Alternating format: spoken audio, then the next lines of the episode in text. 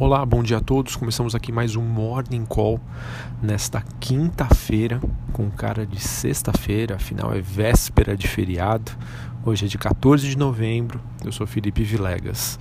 Bom, os ativos de risco nesta manhã estão operando com um leve viés negativo. Ou seja, sigo enxergando aí uma deterioração nos vetores que sustentaram a recuperação desses ativos de risco nas últimas cinco ou seis semanas. Mas o mercado ainda parece um pouco mais reativo a essas mudanças. A negociação comercial entre os Estados Unidos e a China segue no foco. E é bem verdade que as bolsas externas chegaram até a esboçar uma melhora nesta manhã, após a notícia de que a China retirou as restrições sobre a compra de frangos dos Estados Unidos. Mas ainda é fato que pesa os sinais emitidos pela China e Estados Unidos, né, as questões da guerra comercial, em torno das negociações que apontam para dificuldades em se chegar a um acordo concreto e estrutural. Portanto, qualquer reação mais positiva que a gente possa até observar hoje deve ser bastante limitado. As moedas emergentes tinham nesta manhã um desempenho misto contra o dólar, após três dias das mais é, industrializadas economias do mundo divulgarem indicadores num sentido inverso, ou seja, os países europeus principalmente. Bom, como já dito anteriormente, a cautela com o risco de desaceleração global acabaram ficando um pouco mais evidentes depois de dados decepcionantes na China e no Japão, ainda que parcialmente minimizados pelo fato de que a Alemanha tentou, conseguiu evitar uma recessão. Exatamente. Hoje foi divulgado o PIB da Alemanha, o PIB do terceiro trimestre, que acabou tendo uma alta surpreendente de 0,1% na comparação é, com os trimestres, né? a comparação do segundo trimestre com o terceiro, ante uma expectativa de uma queda de 0,1%. E no Japão, a economia é, acabou desacelerando com queda das exportações em meio às tensões da guerra comercial. Bom, principal assunto do dia que deve é, repercutir nos mercados foi a questão da China.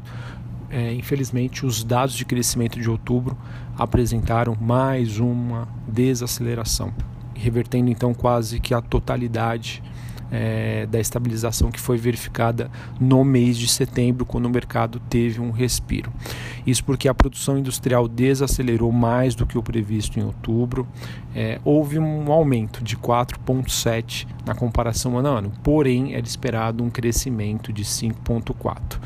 E o crescimento das vendas no varejo, na comparação ano a ano, é, caiu de 7,8% para 7,2, sendo que a expectativa era de um mesmo crescimento de 7,8, e os investimentos em ativos fixos também frustraram as expectativas dos investidores. Conclusão: os números divulgados hoje pela China confirmam ah, as expectativas de que a recuperação vista no mês de setembro, esses números que eu comentei com vocês são referentes ao mês de outubro, eles podem ter sido causados por um esforço pontual para manter o crescimento do PIB no terceiro TRI acima de 6% na comparação ano a ano.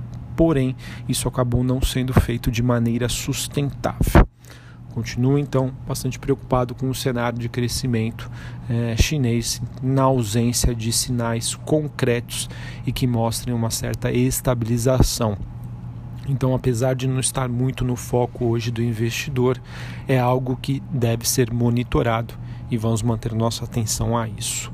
Bom, é, falando sobre o desempenho das commodities, os metais em Londres é, acabam interrompendo um ciclo de baixas, uh, que foram vistos nessa semana. E o minério de ferro na China também teve um dia positivo, com o mercado avaliando uh, os indicadores uh, chineses e também com a China anunciando a diminuição de, de requisitos de capital para alguns projetos de infraestrutura. Obviamente, logo após a divulgação dos dados, a China já foi lá e tentou tomar medidas para conter um pouquinho esse barulho. Sobre o petróleo, ele tem uma, a segunda alta consecutiva depois que os estoques API é, indicaram queda e também sobre a possibilidade de cortes a serem feitas é, fora da OPEP. falando sobre a agenda nos Estados Unidos. Hoje tem mais um discurso do Powell e dados de inflação aos produtores.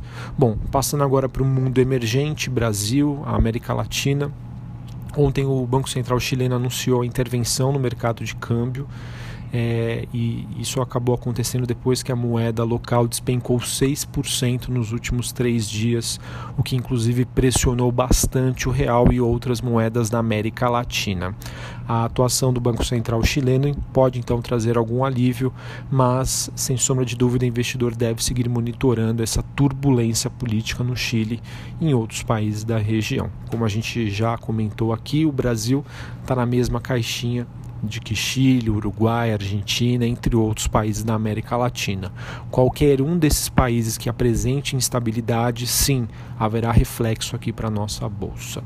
Hoje vamos ficar de olho, às 9 horas da manhã tem os dados do IBCBR, que serve como uma proxy, né? um, ou seja, um indicador para a gente tentar antever como vai ser o PIB brasileiro, que pode vir positivo e reforçar assim a sinalização de melhora nos serviços de varejo, de serviços e também é, reduzindo aí possibilidades de chances de corte de juros estendidos para 2020. Bom, falando sobre o noticiário corporativo, tivemos muitas empresas que divulgaram seus dados de balanço. Vou dar um overview aqui para vocês. BR Malls divulgou um resultado acima das expectativas, Rap Vida também é, Randon Rapt 4 apresentou bons números.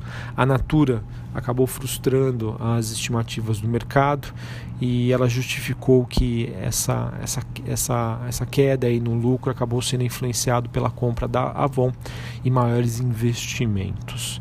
É, que mais? Além disso, a gente teve a Lupar também divulgando os números fortes, acredito numa reação positiva.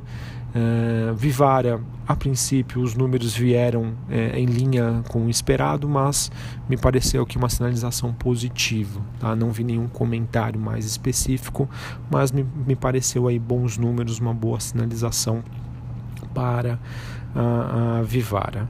Vamos acompanhar. Via Varejo divulgou um resultado péssimo, horrível, mas eu acredito que boa parte disso já estava sendo esperado a empresa ontem que sofreu com a notícia de que haveria né, uma, uma investigação sobre fraudes no seu balanço.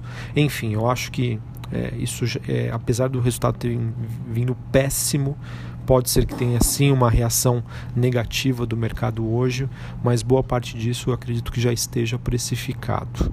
Se não estiver, é, eu vejo aí como a empresa limpando o seu balanço e se preparando para o final do ano, para Black Friday, para o Natal. Então vamos acompanhar como que vai ser a evolução de Via Varejo nos próximos meses. É um case de turnaround, tem muita gente acreditando no potencial disso. Bom, JBS divulgou também bons números, números fortes. É, acredito numa possível reação positiva do mercado hoje. Tá bom? Demais notícias, a gente tem a Anima, empresa do setor educacional, investindo é, 300 milhões de reais na Unisul. O objetivo disso é liderar é, em Santa Catarina. Uh, a gente teve também a JHSF, empresa de exploração de imóveis, fixando em 4,75 o preço por ação da sua oferta subsequente. A SLC Agrícola vendendo uma fazenda no Maranhão por cerca de 83 milhões de reais. E a Braskem, que divulga os seus números hoje, após o fechamento do mercado, mercado que espera a divulgação de um prejuízo para a petroquímica. Além da Braskem, nós temos a expectativa dos balanços da Semig, Metal Leve e da Sabesp.